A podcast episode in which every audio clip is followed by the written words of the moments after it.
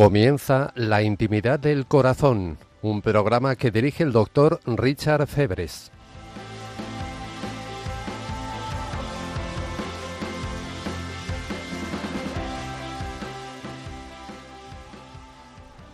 Comencemos con una oración. Padre Todopoderoso, te traigo a todos los oyentes. Tú los amas, Señor. Son tus hijos, son tus hijas.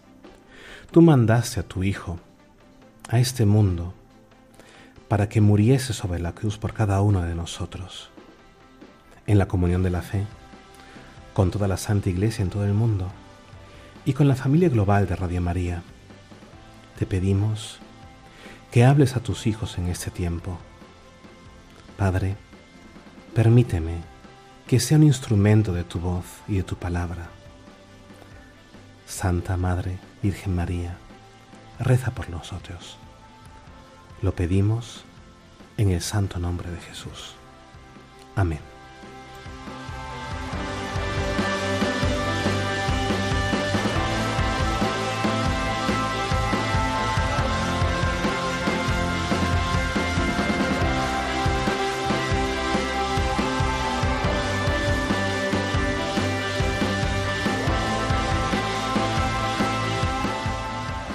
Vais a escuchar el programa La intimidad del corazón.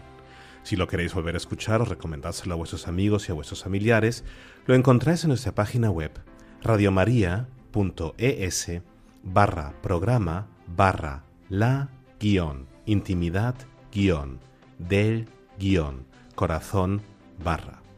También puedes darnos tu opinión y escribirnos tus preguntas o sugerencias en una carta a La intimidad del corazón. Radio María, Paseo de los Lanceros 2, 28024, Madrid. O más fácil, escríbenos un correo electrónico a laintimidaddelcorazon@radiomaria.es.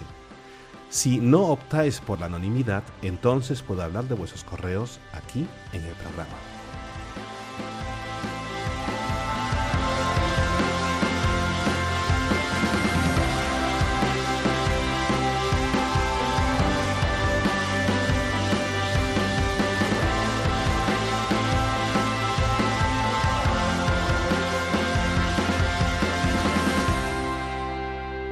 Hola y bienvenidos a La intimidad del corazón, aquí en Radio María, la radio de las buenas noticias.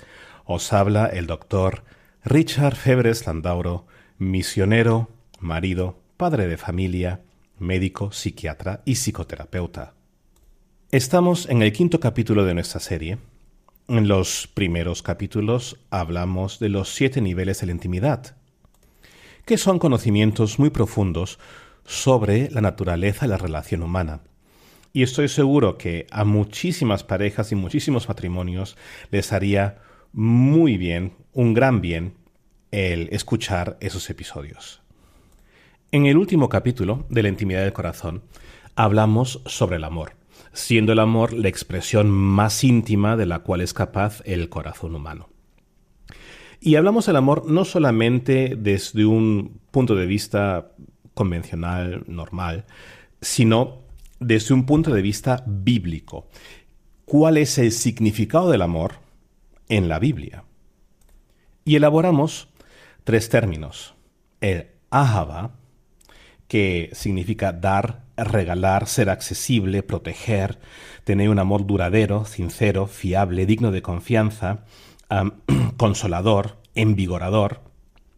Hablamos del término hesed, que contiene el término de la misericordia, la ternura, la benevolencia, el favor, la gracia, la piedad, la inclinación hacia alguien, bondad, fidelidad, devoción y compromiso duradero. Y también hablamos del ágape, que es amar, preferir, estar enamorado de una persona, apreciar a alguien, anhelar a una persona, respetar, favorecer, hasta el punto de la distracción. También descubrimos que siendo imagen y semejanza de Dios, que nosotros los seres humanos somos capaces de brindar un amor divino, incluso sobrenatural. Por tanto, podemos cumplir con el mandamiento que nos dio Jesús: amad los unos a los otros como yo os he amado. El amor es de gran importancia para el funcionamiento de una mente sana y fuerte.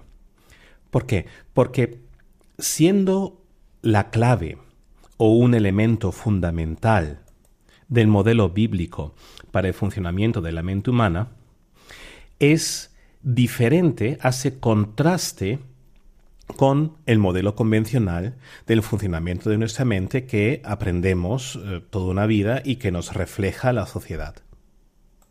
¿A qué me refiero cuando digo el modelo convencional de funcionamiento de la mente humana? No quiero ofender a nadie, pero es una realidad en la cual nos movemos. Estoy hablando de tres términos concretos: el individualismo, el hedonismo y el minimalismo. ¿Cuál es la pregunta, el eje central del individualismo? La pregunta central es: ¿y yo qué gano con ello? ¿De qué me sirve hacer esto? ¿Para qué lo hago? ¿Cuál es el usufructo, el beneficio? ¿De qué me aporta? ¿Qué aporta a mi persona que yo haga una acción determinada? Ahora, si todas las sociedades humanas, desde el núcleo de la sociedad más pequeña, que es la familia, hasta las sociedades más grandes, a lo mejor las Naciones Unidas, si todos tomasen sus decisiones en acuerdo a este principio del individualismo, ¿qué es lo que pasaría? Entonces, obviamente, se derrumbaría todo, se desmoronaría todo. Si nunca nadie hiciese nada excepto en su propio beneficio. Y aún así, siendo conscientes de que es una estrategia de que no promete demasiado éxito, tomamos decisiones en torno a ese paradigma, en torno a esa pregunta. ¿De qué me sirve? Si me sirve para algo, lo hago. Si no me sirve para nada, no lo hago. El segundo eje, el segundo principio, término clave que utilizamos para tomar decisiones es el hedonismo. A ver, si me gusta, si es agradable, si se siente bien, lo hago. Si no me es agradable, no lo hago. Y ahí también, si todos los diferentes componentes de la sociedad humana, desde los componentes más pequeños, más nucleares, que son la familia, y hasta los más grandes, las Naciones Unidas, si todos tomasen sus decisiones en acuerdo a este paradigma central, y se siente bien, lo hacemos, si no se siente bien, no lo hacemos, entonces, ¿dónde acabaríamos? Se acabaría derrumbando todo. Pero sabiendo esto, la gente sigue tomando decisiones en acuerdo si algo les es cómodo, les es agradable o no. Y la gran mayoría no está dispuesta a hacer algo que les sea incómodo o desagradable. Y si lo hacen, entonces se comienzan a quejar. Si no se quejan exteriormente, todo el día he estado trabajando en este calor o estuve cocinando, lavando la ropa, tuve problemas en la oficina, se quejan interiormente. Y así ruminamos los sucesos negativos del día a día sin darnos cuenta o ignorando las cosas buenas que nos han sucedido. Todas las razones que en realidad tendríamos para ser agradecidos. El problema es que en el momento que consideramos que algo es normal, lo consideramos como tácito y, por tanto, digno de ser ignorado, que podemos ver con nuestros ojos. Bueno, eso da igual porque como lo puede hacer todo el mundo, ¿para qué agradecerlo? O que podemos escuchar con ambos oídos. Pues como lo pueden hacer todos, como todo el mundo escucha, no es nada de especial. Y si no es algo especial, nos da la sensación de que no tenemos que agradecerlo. Y así nuestra mente tiene la tendencia de enfocarse más en lo que molesta que en lo que no molesta. en filtrar los errores más que los gozos, en ver los problemas más que ver los beneficios y las cosas buenas, y un montón de cosas buenas en nuestra vida. El tercer paradigma, la tercera cuestión central, que forma parte del funcionamiento de la mente humana promedio, es el minimalismo. Ahí la pregunta es, ¿cuál es el más mínimo esfuerzo que puedo hacer? ¿Cuál es lo más mínimo que tengo que hacer para conseguir algo? No quiero esforzarme a gran estilo, sino quiero hacer lo más mínimo, lo más pequeño, el más mínimo movimiento. Una vez más nos ponemos a pensar, si las sociedades más pequeñas, el núcleo de la sociedad más pequeño, que es la familia, y hasta las grandes sociedades, los grandes grupos de gente de las Naciones Unidas, si todos tomasen sus decisiones en acuerdo a esta pregunta, ¿qué es lo que pasaría con nosotros? ¿Qué es lo que pasaría con esas instituciones? Se derrumbarían, se irían abajo. Y aún así, hay gente que toda una vida se pasa pensando, a ver, si puedo ganar algo de ello, si me sirve para algo, lo hago, si no me sirve para nada, no lo hago, si es agradable, lo hago, si no me gusta, no es agradable, si no es confortable, no lo hago. ¿Y cuál es el más mínimo esfuerzo que puedo hacer? Y pensando en esas dimensiones, poco a poco constatan que su vida se va hundiendo y no saben, no entienden por qué. Observemos un momento a Jesús. Él se preguntaba, no qué voy a ganar para qué me va a servir, sino cuál es el servicio más grande que puedo hacer, que puedo efectuar, qué es lo máximo que puedo dar, cuál es el sufrimiento más grande, máximo que puedo tomar sobre mi persona para alcanzar los máximos resultados. Jesús hacía el máximo esfuerzo para complacer al Padre y aportar el máximo beneficio para los otros. ¿Y cuáles fueron sus resultados? La salvación de la humanidad. Y Él cambió la historia de toda la humanidad por siempre jamás. Entonces, ¿cuál es la propuesta cristiana? ¿Cuál es la propuesta de Jesús? La propuesta de Jesús es una propuesta diferente a la propuesta del mundo, a la proposición del mundo. Mientras que el mundo nos ofrece un modelo basado en el minimalismo, el hedonismo y el individualismo, Jesús nos ofrece un modelo basado en amor, fe y esperanza. Y es por eso que en este último episodio hablamos del amor. Y hoy día vamos a intentar hacer más hincapié en la fe. Hablando de la fe, es necesario que nos pongamos a pensar qué es lo que significa tener fe. Y mucha gente piensa, bueno, tener fe significa creer en algo. Pero hay creer y creer. En castellano, en español, la palabra creer tiene como una connotación de a lo mejor sí, a lo mejor no. Creo que mañana hará buen tiempo. A lo mejor sí, a lo mejor no. Creo que Argentina va a ganar el Mundial. A lo mejor lo ganan, a lo mejor no. Creo que esto sería una buena idea. Creo que esto sería un buen plan, que eso puede salir bien, que eso puede salir mal. Cuando decimos que creemos algo, hablamos de probabilidades. Creo que el tanque tiene suficiente gasolina para los siguientes 150 kilómetros. Estoy diciendo, creo que es probable, es muy probable de que tengamos suficiente gasolina. Pero eso no es fe. Leo Génesis, capítulo 15, versículos del 1 al 6. Después de estos sucesos, la palabra del Señor llegó a Abraham en una visión, diciéndole, «No temas, Abraham, yo soy un escudo para ti. Tu recompensa será muy grande. Abraham contestó, mi Señor Dios, ¿qué me vas a dar?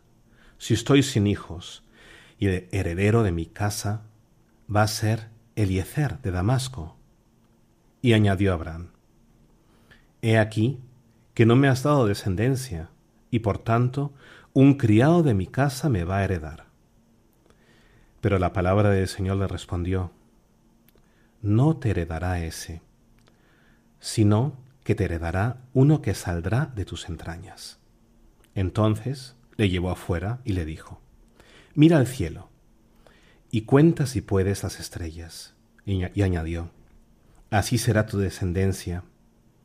Abraham creyó en el Señor, quien se lo contó como justicia.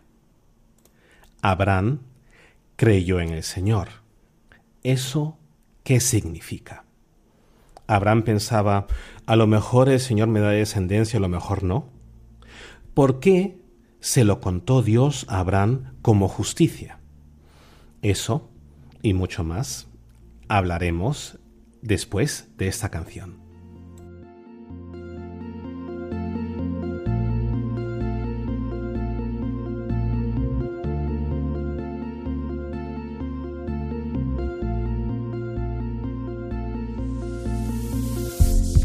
Oír que mozo es, son los pasos del Salvador. Él está ahora aquí moviéndose cuando alabamos el befe.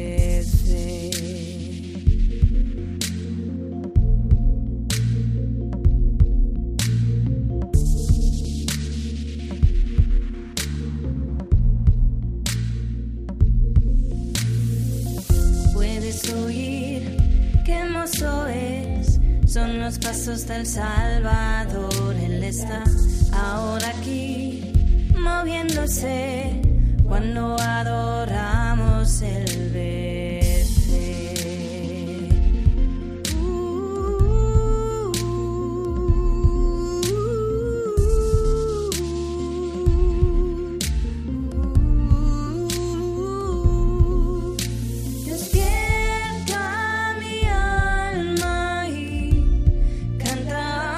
Señor, canta al Señor.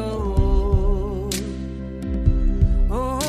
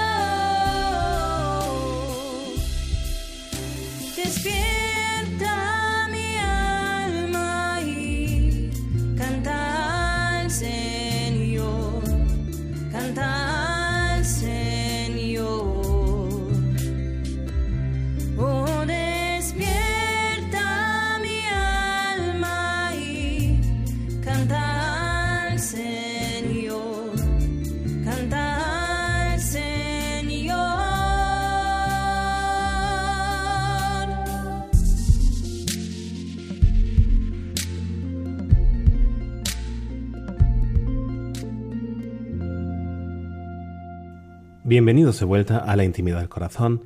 Os habla el doctor Richard Febres Landauro, misionero, marido, padre de familia y médico, psiquiatra y psicoterapeuta. Hoy día estamos hablando de un movimiento íntimo del corazón que es la fe, tener fe o creer.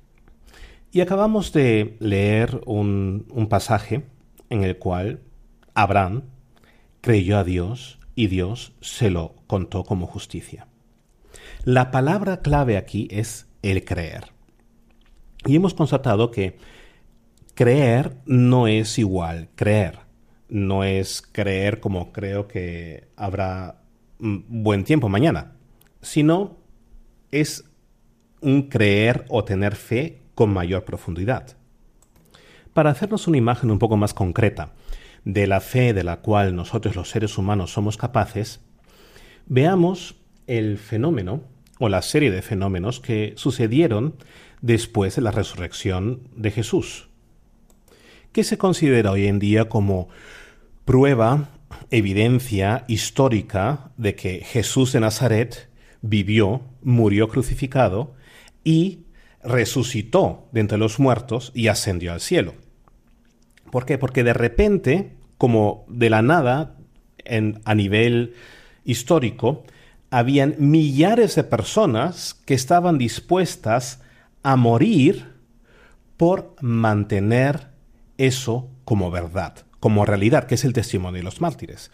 Hacíamos la cola enfrente del Coliseo Romano para que nos devorasen los leones y nos matasen los gladiadores por el hecho de que no estábamos dispuestos a renunciar a la verdad que Jesús es el Hijo de Dios y que Él hizo lo que hizo y verdaderamente que la tumba está vacía.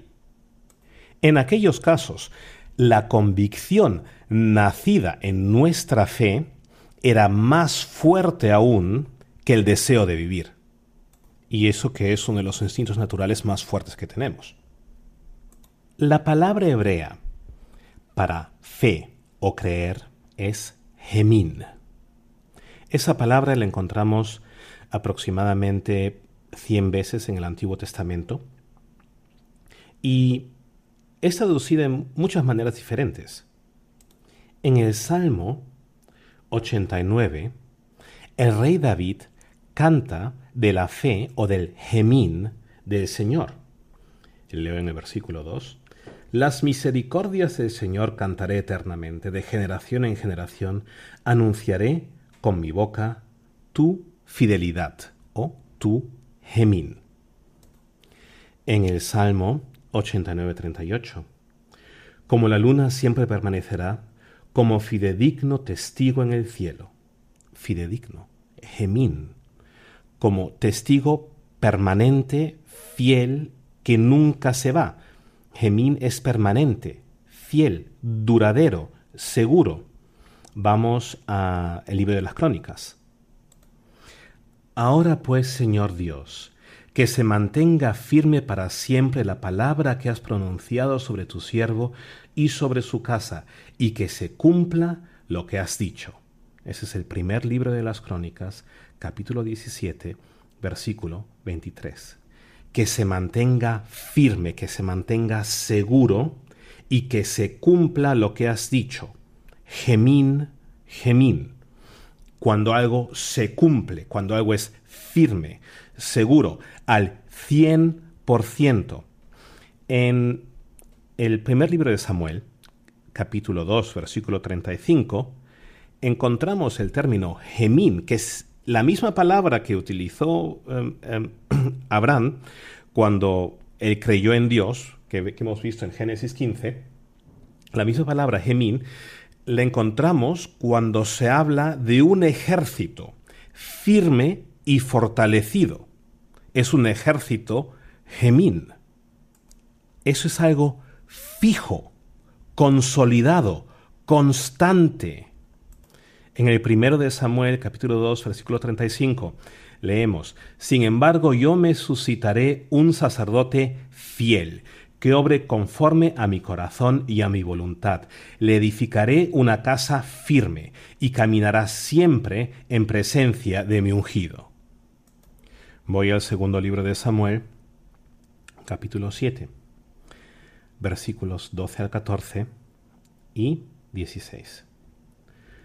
Cuando hayas completado los días de tu vida y descanses con tus padres, suscitaré después de ti un linaje salido de tus entrañas y consolidaré Gemín su reino. Él edificará una casa en honor de mi nombre y yo mantendré el trono de su realeza para siempre. Yo seré para él un padre y él será para mí un hijo. Tu casa y tu reino permanecerán para siempre en mi presencia y tu trono será Gemín, firme también para siempre. Estás escuchando lo que intento decir.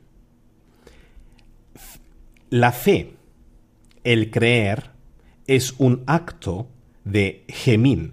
Significa que nuestra fe ha de ser algo permanente, fiel, seguro, firme, fortalecido, consolidado, constante, fiable, inmutable, establecido y duradero. El rey Salomón lo lleva un poquito más allá.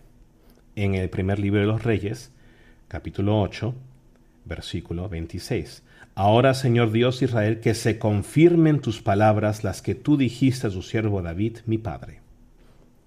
La palabra que utilizó ahí el rey Salomón es la raíz de la palabra Gemín, que es una palabra que seguro que conoces.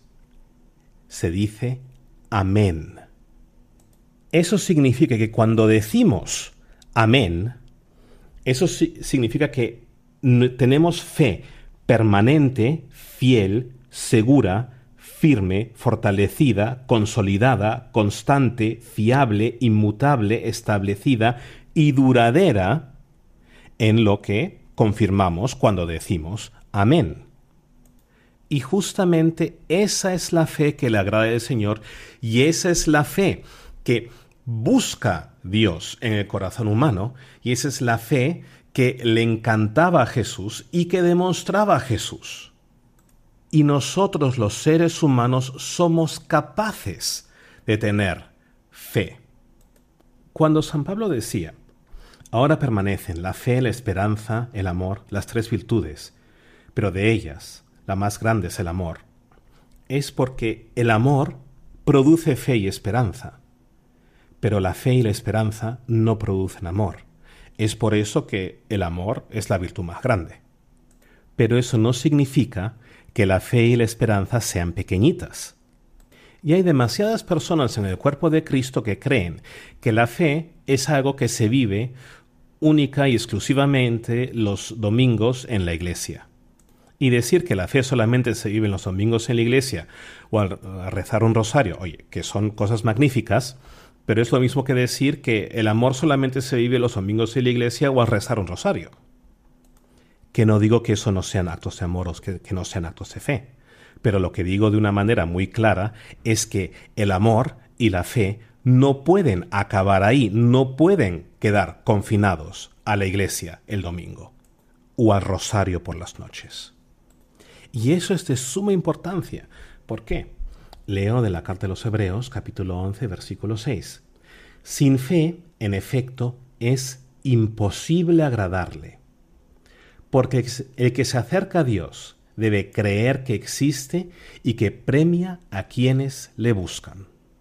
Si la fe es un requisito para agradar a Dios, eso quiere decir que para que nuestra vida entera agrade a Dios, que nuestra vida entera tiene que estar empapada con fe, llena de fe.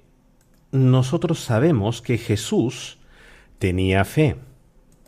¿Por qué? Porque cuando Jesús fue bautizado, Dios habló desde el cielo y dijo, este es mi Hijo, el amado, en quien me he complacido. Quiere decir que la vida de Jesús era agradable, completamente, 100%. Agradable al Padre, razón por la cual la vida de Jesús tenía que estar llena de fe. Contemplemos entonces la fe de Abraham. Pero para aclarar las cosas un poco, ¿de dónde viene nuestra fe? Nuestra fe en Dios viene de nuestro amor por Dios. Nuestro amor por Él viene de su amor por nosotros. Él nos ha amado primero, y porque Él nos ama, nosotros somos capaces de amarlo. Siendo capaces de amarlo, podemos creer firmemente, de una manera constante y fuerte, en Él. Quiere decir que nosotros creemos en Dios. Creemos en Dios, que es el Dios del amor. No creemos en la fe. Cuando rezamos, no pensamos, hoy, Señor, gracias por darme tan gran fe y estoy tan convencido de que la fe que me has dado es tan fuerte que me vas a regalar lo que te estoy pidiendo. No. Cuando rezamos, rezamos en la convicción que Él, nuestro Padre, nos quiere tanto que verdaderamente nos dará, o ya nos ha dado, lo que estamos pidiendo, que eso lo vamos a explorar un poco más profundamente en la siguiente parte. Pero regresamos a la fe de Abraham y vamos a la Carta de los Romanos, capítulo 4, versículos 17 al 18. Conforme está escrito: Te he constituido padre de muchos pueblos, delante de aquel a quien creyó Dios, que da la vida a los muertos y llama las cosas que no existen como si ya existieran. Él, esperando contra toda esperanza, creyó que llegaría a ser padre de muchos pueblos, conforme está dicho, así será tu descendencia. Y no desfalleció en la fe al considerar que su propio cuerpo estaba ya sin vigor, al ser casi centenario, y que también el vientre de Sara era estéril. Ante la promesa de Dios no titubeó con incredulidad, sino que fue fortalecido por la fe, dando gloria a Dios. Ahora he leído un poquito más, Romanos 4, versículos 17 al 20. Para mí, básicamente un texto monumental. ¿Por qué monumental? Hay muchísimas llaves muy profundas en este texto. Una de ellas, esperando contra toda esperanza. Quiere decir que Abraham tenía la esperanza viva de que él iba a tener hijos, de que él iba a ser padre de muchas naciones, aunque todo el mundo le decía, oye, es que ese viejo anciano, ¿qué dice? Está loco. Dice que va a tener hijos con su esposa a los 100 años. Nadie lo esperaba. Él esperaba contra toda esperanza. Y eso es fe. Fe es cuando creemos en el amor de Dios a pesar de lo que todo el mundo nos dice. Cuando creemos que Él cumplirá sus promesas, a pesar de que todo el mundo opine lo opuesto. Para Abraham lo importante no eran las opiniones de los otros, sino lo que le había dicho el Señor. Seguimos explorando la fe de Abraham después de la siguiente canción.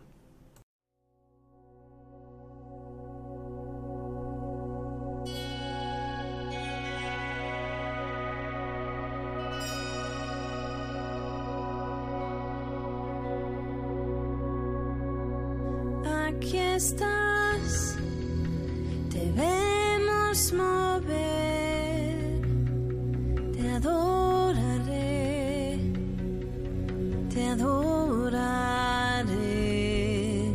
Aquí estás, obrando en mí, te adoraré, te adoraré.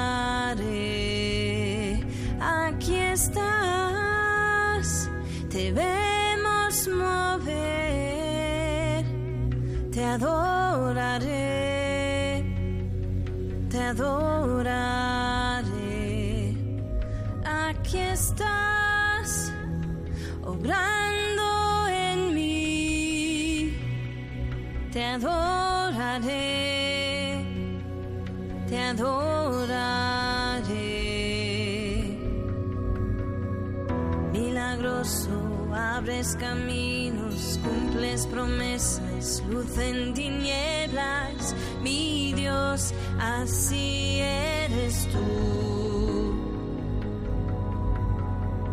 Milagroso, abres caminos, cumples promesas, luz en tinieblas, mi Dios, así eres tú. Aquí estás, sanando.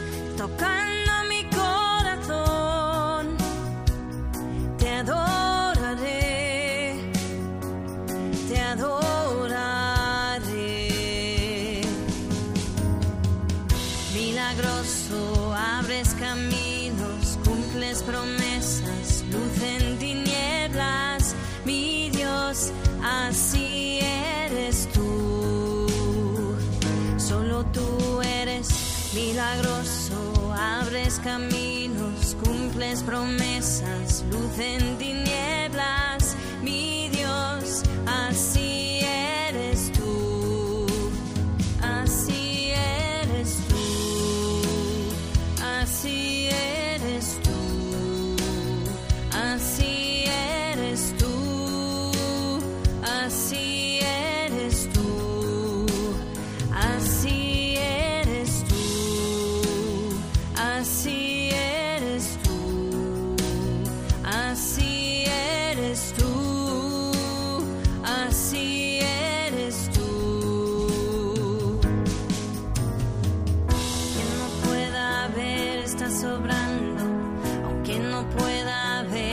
Sobrando, siempre estás sobrando, siempre estás sobrando, aunque no pueda ver, estás sobrando, aunque no pueda ver, estás sobrando, siempre estás sobrando, siempre estás sobrando. Milagroso, abres caminos, cumples promesas, luz en tinieblas, mi Dios, así eres tú. Milagroso, abres caminos, cumples promesas, luz en tinieblas, mi Dios, así eres tú. Bienvenidos de vuelta a La intimidad del corazón. Os habla el doctor Richard Febres Landauro, misionero, marido, padre de familia y médico, psiquiatra y psicoterapeuta. Estábamos explorando la fe de Abraham, un hombre que mantuvo su esperanza, aunque todo el mundo hablaba en contra de ello, esperando contra toda esperanza. Siguiente clave. Y no desfalleció en la fe al considerar que su propio cuerpo estaba ya sin vigor. Abraham no era estúpido. Él era muy consciente de que era físicamente, naturalmente imposible que él tuviese descendencia, que él y Sara pudiesen tener hijos. Él era muy consciente de ello, pero él no desfalleció en la fe considerando los hechos. Regresamos a los 7 niveles de la intimidad. El segundo nivel son los hechos. A veces permitimos que los hechos, la consideración de los hechos, sean un obstáculo entre nosotros y el Señor en nuestra relación con Él. Pensamos que los hechos tienen más que decir, tienen una influencia más grande en nuestra vida que su amor por nosotros. La siguiente clave. Ante la promesa de Dios no titubeó con incredulidad, sino que fue fortalecido por la fe, dando gloria a Dios. Eso es el equivalente del Magnificat de Abraham. Abraham le daba gloria a Dios. Quiere decir que Dios tenía una posición más grande en sus pensamientos, una posición más grande en su sistema de fe, de convicciones, que los hechos naturales. Para él, Dios, el amor de Dios, la promesa de Dios, era más real que el hecho de que él tenía 100 años y su esposa también, y que desde un punto de vista científico, natural, era absolutamente imposible que tuviesen hijos. Y eso es importante porque nos da luz en la manera de pensar, en la manera de sentir, vivir y expresarse de Jesús. Y cuando hablo de Jesús, en realidad estoy hablando de nosotros. Porque si Jesús pensaba de esa manera, nosotros también somos capaces de pensar de esa manera. Voy a Hebreos 11:17. Por la fe, Abraham, puesto a prueba, ofreció a Isaac. Y el que había recibido las promesas se dispuso a ofrecer a su único hijo, de quien se le había dicho, en Isaac tendrás descendencia. Pensaba en efecto, vaya, prestad atención, que Dios es poderoso incluso para resucitarle entre los muertos, por eso lo recobró y fue como un símbolo. Hay mucha gente que piensa que Abraham subió ahí al Monte Moriah con su hijo Isaac llorando, «Oh, no, Señor, ¿por qué me estás pidiendo de que sacrifique a mi único hijo Isaac?». Pero yo no creo que ese fue el caso. Yo creo que Abraham subió ese monte sabiendo que él iba a descender de ese mismo monte junto a su hijo Isaac en vida. Génesis 22, del 1 al 5. Después de estos sucesos, Dios puso a prueba a Abraham y le llamó, «Abraham». Este respondió, «Aquí estoy». Entonces le dijo, «Toma a tu hijo, a tu único hijo, al que tú amas, a Isaac, y vete a la región de Moría. Ahí lo ofrecerás en sacrificio sobre un monte que yo te indicaré». Muy de mañana, Abraham se levantó, aparejó su asno, se llevó consigo a 2 siervos y a su hijo Isaac. Cortó la leña del sacrificio, se puso en camino y se dirigió al lugar que le había dicho Dios. Al tercer día Abraham alzó la vista y divisó el lugar a lo lejos. Entonces dijo Abraham a sus siervos, «Quedaos aquí con el asno, mientras el muchacho y yo vamos hasta ahí para adorar a Dios. Luego volveremos con vosotros». Para Abraham era inconcebible que Dios no cumpliese su promesa. Puede ser que el Señor quiera que yo sacrifique a Isaac. En ese caso lo tendrá que resucitar. De todas maneras, él cumplirá con su promesa.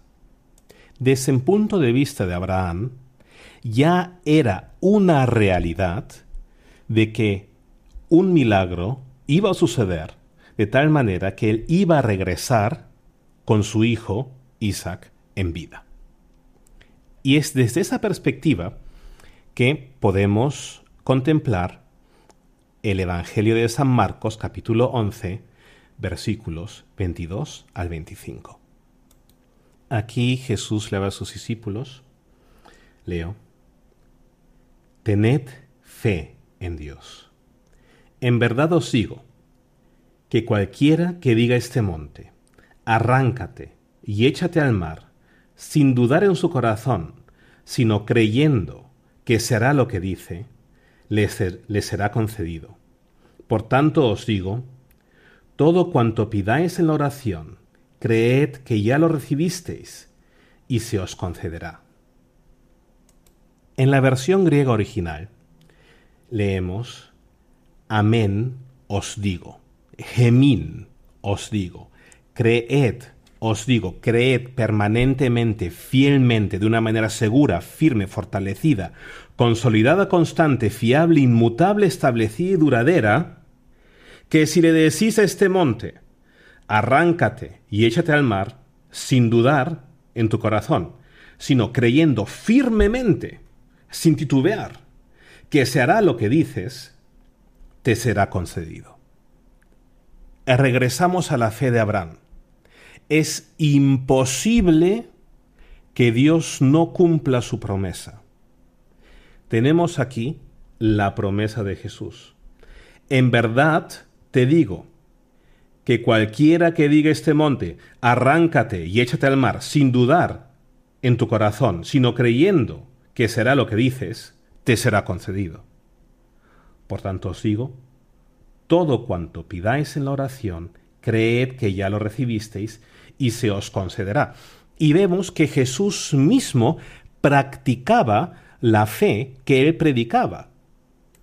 Leo el Evangelio de San Lucas, capítulo 13, versículos del 10 al 13. Un sábado estaba enseñando en una de las sinagogas y había ahí una mujer poseída por un espíritu, enferma desde hacía 18 años y estaba encorvada, sin poder enderezarse de ningún modo. Al verla, Jesús la llamó y le dijo: «Mujer, quedas libre de tu enfermedad». Y le impuso las manos, y al instante se enderezó y glorificaba a Dios. Y ahí lo vemos, que con un parpadeo se nos pasa. ¿Pero qué dijo Jesús? «Mujer, quedas libre de tu enfermedad». Cuando Jesús dijo eso, la mujer no estaba libre todavía, pero para Jesús ya era un hecho de que la libertad de esa mujer ya había sido concedida, aunque todavía no lo podía ver. Y le impuso las manos. Después de decir, quedas libre ahora en este momento, le impuso las manos, no antes. Nosotros en nuestra lógica, a lo mejor, primero impondríamos las manos, rezaríamos y después diríamos con fe, quedas libre. Pero Jesús lo hizo al revés. Primero dijo, quedas libre, y de ahí le impuso las manos y al instante se enderezó. Jesús estaba proclamando su fe y agradeciéndole a Dios en su corazón, estoy seguro, por la libertad de esa mujer, antes de que sucediese. Del Catecismo de la Iglesia Católica, artículo 2610, para que se entere todo el mundo. Del mismo modo que Jesús ora al Padre y le da gracias antes de recibir sus dones, nos enseña esta audacia filial. ¿Te has enterado? Cuando rezamos, rezamos con audacia filial.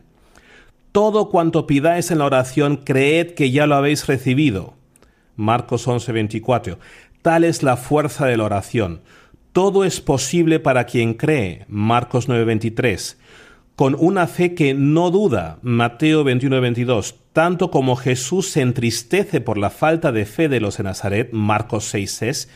Y la poca fe de sus discípulos, Mateo 8:26, así se admira ante la gran fe del centurión romano, Mateo 8:10, y de la cananea, Mateo 15:28.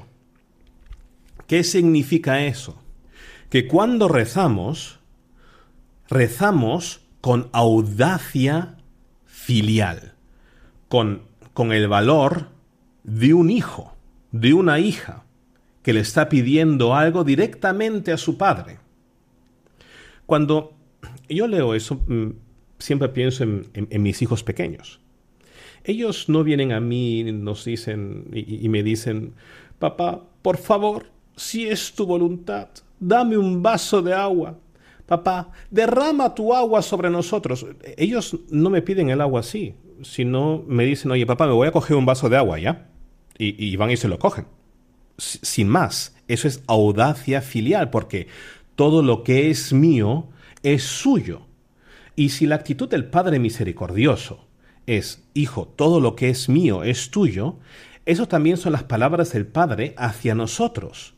Lo que le pertenece a Él, que es su reino, es nuestro, somos sus herederos. Eso significa que nuestra fe nos tiene que conducir a una audacia filial basada en el hecho de que creemos firmemente en cuanto nos quiere. Eso constituye el núcleo más profundo de la intimidad del corazón humano. Es lo que debe de constituir el núcleo más profundo de la intimidad del corazón humano, que es la fe en el amor incondicional de Dios. Y esa fe en su amor, en nosotros mismos, produce fe y amor. Amor y fe. Amor lleva la fe. A ver, hoy en día estamos en una sociedad que nos intenta inculcar una manera de pensar basada en valores erróneos, el individualismo, el hedonismo, el minimalismo. Hemos hablado sobre eso al principio del programa. Y en contraste, queremos aprender a pensar y a funcionar de una manera diferente, de una manera bíblica, sana, fuerte, pura. Funcionar, pensar como Jesús. Y Él basa sus pensamientos, su manera de ser, su manera de hablar, de moverse, de actuar, en el amor del Padre y la fe que Él tiene en el amor del Padre. Eso obviamente abre también toda una serie de temas, que es qué es un padre, o qué significa el amor de un padre, o en qué se refleja un padre, que será un tema para otro capítulo. Y también nos deja una interrogativa, que es la esperanza, que también será tema de los siguientes capítulos. Que Dios os bendiga.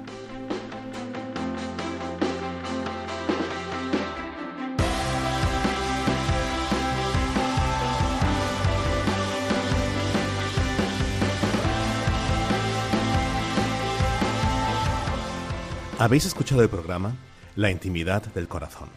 Si lo queréis volver a escuchar o recomendárselo a vuestros amigos y a vuestros familiares, lo encontráis en nuestra página web radiomaria.es/programa/la-intimidad-del-corazón. Y si lo queréis regalar también, podéis pedir el CD al teléfono 91 822 8010. Repito, 91 822 8010.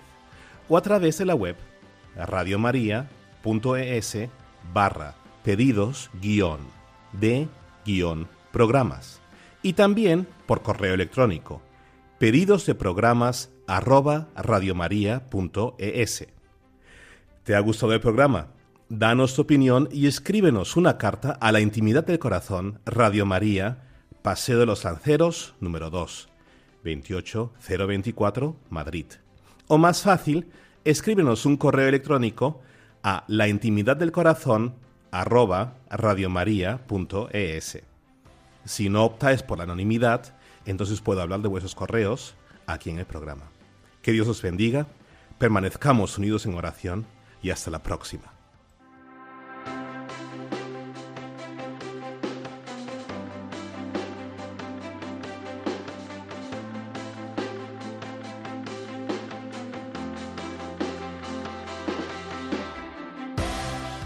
Acaban de escuchar La intimidad del corazón, un programa que dirige el doctor Richard Febres.